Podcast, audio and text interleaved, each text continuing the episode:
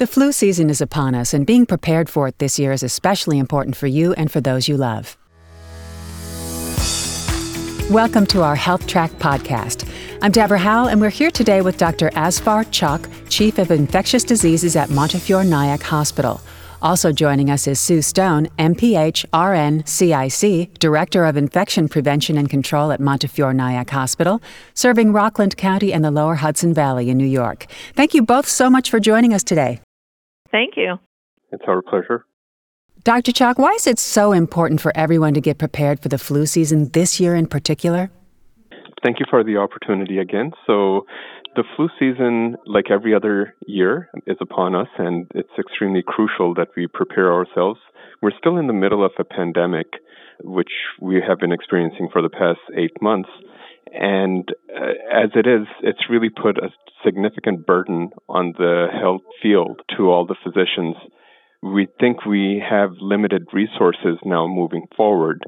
Flu season always puts a tremendous burden on the health field, and now in the middle of the pandemic, we feel that this is going to be even much worse. If we couple the flu season with COVID, there's a potential of a double whammy. There's some years where we can have up to 50 to 60,000 deaths due to the flu. So we want to do everything possible to prevent those deaths. Fortunately, we already have the vaccine available, so we should certainly avail ourselves to that. Absolutely. Now that it's here, now that several of them have, are showing great possibilities. So, who is especially vulnerable to complications from the flu, doctor?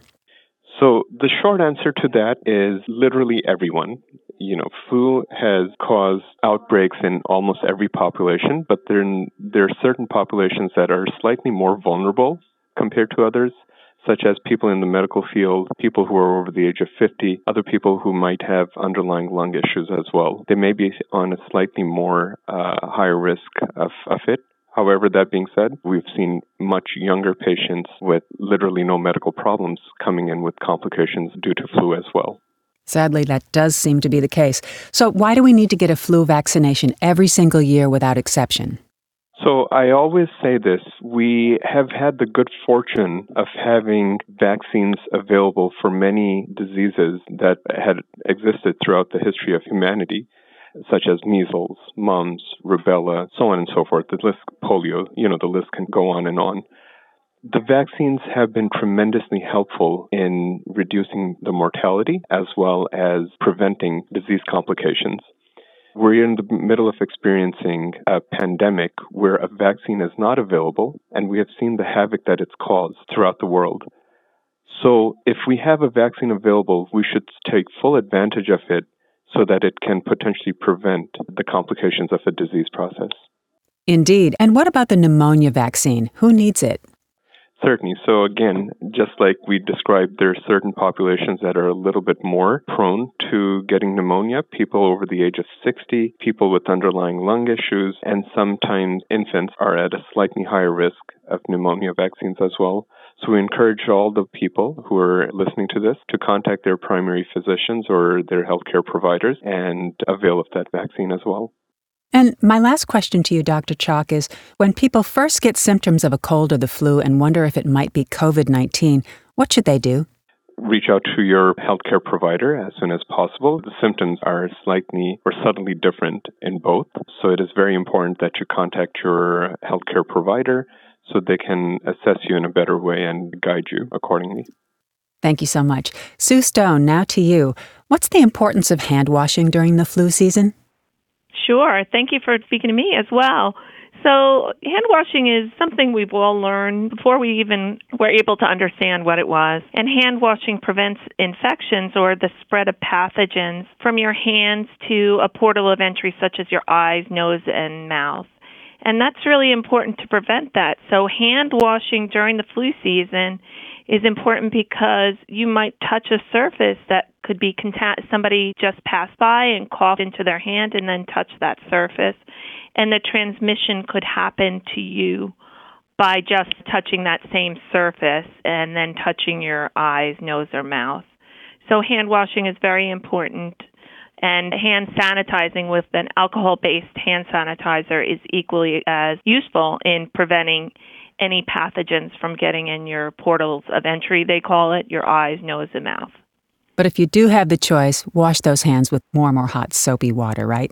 If your hands are visibly soiled, yes, but uh, alcohol based hand sanitizer is effective. Good to know. What about mask wearing during the flu season and when it's not flu season? Sure. Everyone's learned to understand the value in wearing a mask, and masking is important during the flu season because it's stopping the spread of anything that you're coughing basically spit. So if you're sick, it's stopping anything from going to any of your loved ones or anyone in your close proximity. But if someone else is coughing, it's preventing you from breathing in their their germs, their pathogens and their virus. And bandanas aren't really effective, are they? Well, bandanas, it's one or two ply. You're wearing it around your neck, you're bringing it up and down and it, it really isn't giving you a good effectiveness. It's best to have some kind of mask that you can wash at the end of the day. You shouldn't wear a dirty mask from one day to the next. A cloth mask you should wear, say, one day and then put in the wash so that you can have a clean mask every day when you get up in the morning. Don't just stuff it into your purse. You know, I use a little Ziploc baggie, and that seems to work for me. And you don't just throw a mask in your car in the passenger seat and let it sit there for a month and use it every day. It's not a good thing. And you know, uh, many people adjust their mask during their day. And this is when you can probably contaminate your eyes with your dirty hands.